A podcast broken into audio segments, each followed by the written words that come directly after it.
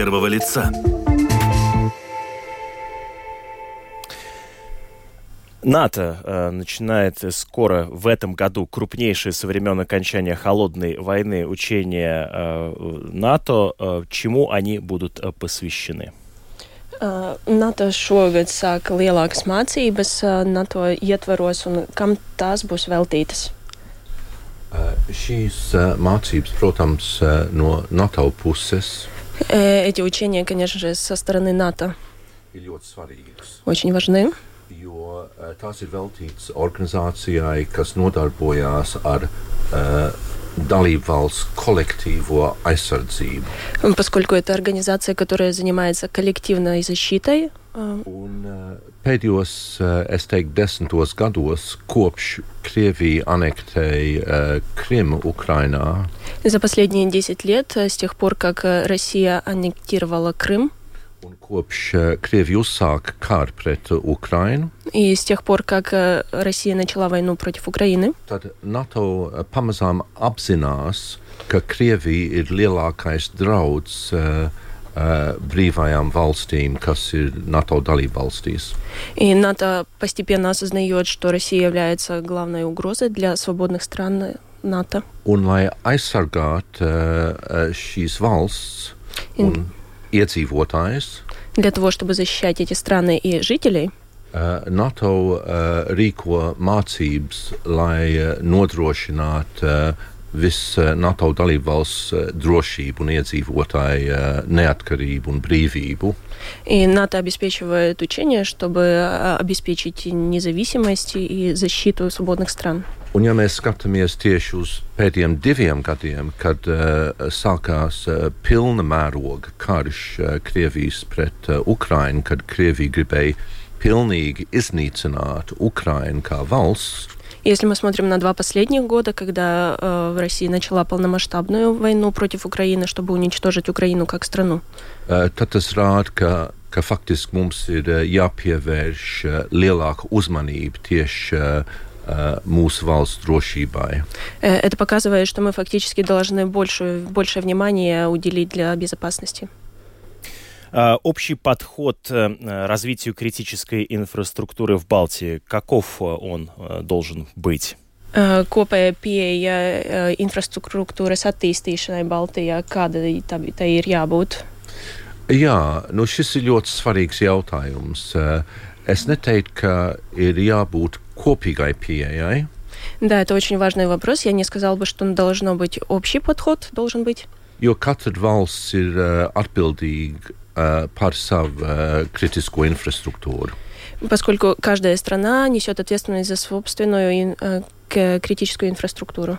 Tā pašā laikā uh, mēs esam uh, savienoti vai ne, gan uh, ar uh, uh, enerģētikas drošības jautājumā, uh, gan citos jautājumos, kaut vai teiksim, Baltijas jūrā, kur ir kā daudz uh, zem uh, ūdens kritiskā infrastruktūra.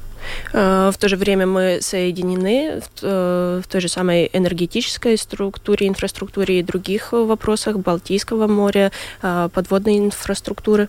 Un līdz, līdz ar to ir ļoti svarīgi, ka ir tā sadarbība gan starp Baltijas valstīm, gan plašāk, teiksim, reģionālā, m- starp arī reģionālām valstīm eh, mūsu reģionā. Поэтому важно сотрудничество как э, в рамках балтийских стран, так и международно. Вот как раз про э, водную инфраструктуру хотел уточнить. Э, по заявлениям премьер-министра Сылыня, латвийская критическая инфраструктура на земле э, в большей безопасности, чем в море.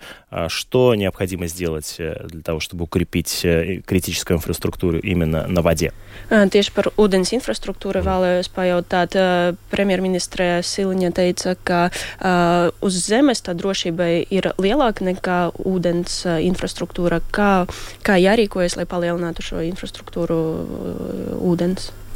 Jā, no Baltijas jūras uh, kontekstā Latvijai, pašai Latvijai, nav kritiskā infrastruktūra Baltijas jūrā. Mums ir infrastruktūra, bet tā, tā nav kritiska. Э, Инфраструктура э, Латвии, Балтийского моря является обычной инфраструктурой, но это не критическая. Toties uh, mēs jau redzējām, ka pagājušā gadā oktobrī bija pārtraukta gāzes vads savienojums starp Igauniju un Somiju, bija sabojāta komunikācijas kabeli un, protams, tur ir ietekme visā reģionā. Однако мы видим, что в октябре прошлого года был поврежден газопровод между Эстонией и Финляндией, поэтому в общем в регионе это влияет. Un tad notika reakcija arī no NATO un no uh, to, ko sauc par apvienoto reaģē, reaģēšanas spēkiem. Un šie ir spēki uh, ar desmitiem, uh, desmitām NATO dalību valstīm, ko vada Lielbritānija. И это создало реакцию со стороны стран НАТО, силы объединенного реагирования, так называемые, между десятью странами, которыми руководит Великобритания. Un šie spēki, tur ir Baltijas valsts, Ziemeļvalsts, astoņas, Lielbritānija un Nīderlanda. Viņi iedarbināja to, ko sauc par atbildes variantu. И эти силы, балтийские страны, северные восемь стран, Великобритания, Нидерланды, они Kā jūs teicat, minēt? Atbildes variants. Uh, они... Готовят вариант ответа, да? Jā, un tas nozīmē, ka uh, tiek, uh, tiek dislocēti uh, jūras un gaisa spēki uh, Baltijas jūrā, lai, uh, lai izsekot un nodrošināt šo kritisko инфраструктуру, kas atrodas zem ūdens. Это означает, что выполнена дислокация морских и воздушных сил, чтобы исследовать, обследовать эту критическую инфраструктуру в Балтийском море. Напомню нашим слушателям о том, что советник министра обороны по НАТО, Европейскому Союзу и другим международным вопросам Иманс Легис вместе с нами в этой э, студии. Э, от, относительно объектов гражданской обороны, прежде всего бомбоубежищ, готовятся ли здесь какие-то планы э, и улучшения? Attiecībā uz civilu drošību vai tiek būvēti kaut kādi um, um, um, uh, drošības jā, plāni. Un, um, uh, Latvijā uh, par teiksim, uh, drošību, in, kritisko infrastruktūru zemē, sauszemē. Galvenā institūcija, kas ir atbildīga, ir iekšlietu ministrija. Un šeit kopā ar aizsardzības ministriju tiek izstrādāti plāni uh, lai nodrošinātu uh, kritiskās infrastruktūras nepārtrauktības darbošanos arī кризис laikā. В Латвии наземной инфра инфраструктурой в основном занимается Министерство иностран... Э, Министерство, Министерство внутренних дел, дел да. И э, вместе с этим защита э, и работает вместе с э, Министерством защиты, чтобы обеспечить эту инфраструктуру, критическую инфраструктуру э, в воде. Относительно привлечения э, населения к участию в обороне, э, планируется ли э, развитие структуры Земессардзе, например, или какие-то другие идеи для участия населения в обеспечении обороны?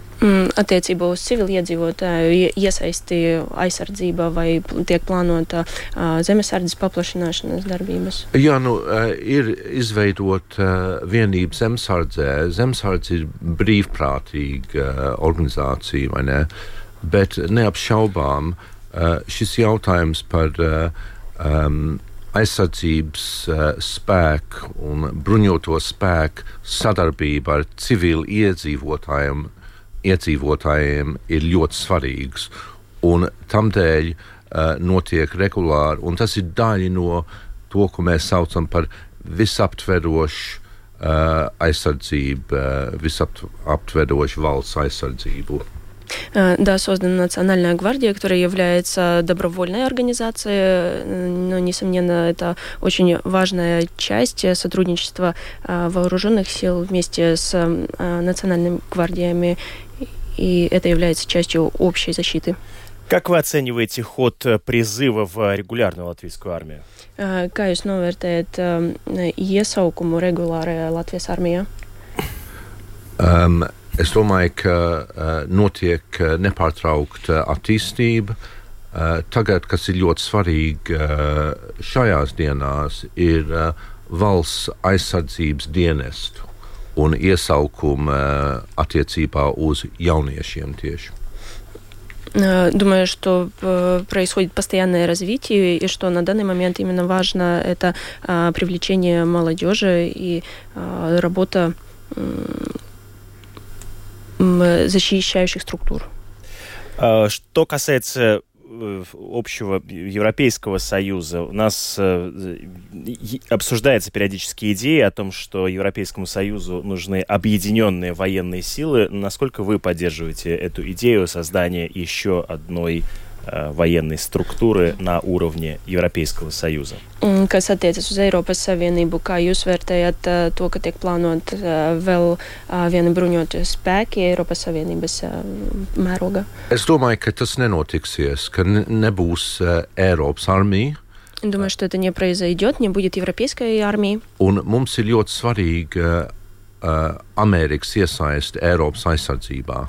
Для нас важно американское участие в защите Европы. Eiropas loma, uh, Eiropas Savienības loma aizsardzībā un drošībā ir mazliet savādāk. Te ir runa par industrijas atbalsta un veidošanu starp Eiropas Savienības, tas ir militāro industrijas uh, veidošanu starp uh, Eiropas Savienības valstīm, un ir arī runa par militāro mobilitāti, kur Eiropas Savienībai ir arī loma. Роль Европейского Союза в защите стран немного иная. В безопасности тут важна индустрия военная, и важна мобильность военная. Э, как э, латвийскому обществу жить в условии э, тревоги относительной, о том, что вот мы слышим, вероятность военного столкновения в этом регионе вполне возможна. Как латвийскому обществу, так сказать, существовать с осознанием этой угрозы. Kā Latvijas iedzīvotājiem dzīvot ar šo uztraukumu un trauksmi, ka pastāv tādi draudi un bažas, ka šajā reģionā pilnīgi reāli ir kara nu, es domāju, ka, uh, protams, tas īpaši uh, uh, Krievijas uh, pilnmēroga karš, uh, kas iesākās pirms diviem gadiem, bija modinātājs zvans. Думаю, конечно же, что полномерная война два года назад со стороны России это было как звонок. Un tas ir bijis uh, ļoti apsveicams atbalsts uh, arī no civiliedzīvotājiem Ukrainai. И очень важна была поддержка также гражданским жителям в Украине. No valdības puses uh, ir kļuvis ārkārtīgi svarīgi um, arī uh, mūsu pašs uh, strādāt pie, pie mūsu aizsardzības. Со стороны правительства очень важно было нам самим работать за, над нашей защитой. Un kā jau mēs, mēs jau runājām, šeit ir runa ne tikai par bruņotajiem spēkiem, par armiju, bet arī par katru, teiksim, civilu iedzīvotāju Latvijā, kā var, sagatavot, kā var sagatavoties uh, uh, sliktākajam сценариям. И мы говорим не только о вооруженных силах Латвии, но и о каждом гражданском лице, как подготовиться к худшему сценарию. Un tāpēc uh, šie jautājumi par kritisko infrastruktūru, par teiksim, uh, uh, sadarbību starp uh, armiju un iedzīvotājiem, ko darīt vai ne, uh, kā reaģēt, visi šie jautājumi ir ļoti svarīgi un ir svarīgi ka sabiedrība apzinās uh, gan, ka ir draudi, bet ka mēs paši varam arī rīkoties un sev aiz, palīdzēt sev aizstāvēt kopā neapšaubām ar mūsu NATO uh, partneriem, ar tām valstīm, kas ir jau klāt Latvijā ar, savu, ar savu, savie, savām armijām, piemēram, Kanāda, ASV, Spānija, Itālija un tā tālāk. Поэтому эти вопросы о критической инфраструктуре, сотрудничестве между армией и жителями очень важны. И важно, что, чтобы общество осознавало, что мы имеем союзников в виде стран НАТО и участниц я благодарю вас за э, комментарии, за интервью. Советник министра обороны по НАТО, Европейскому Союзу и другим международным вопросам Иман Слегис был э, вместе с нами э, в этой э, студии. Э, напомню, что сегодня пройдет Балтийская ассамблея безопасности о том, как укрепить защиту критической инфраструктуры. Также я благодарю э, э, синхронного переводчика фирмы Скриванок Марита Акминкална переводила нам в прямом эфире это интервью. 7 часов и 50 минут.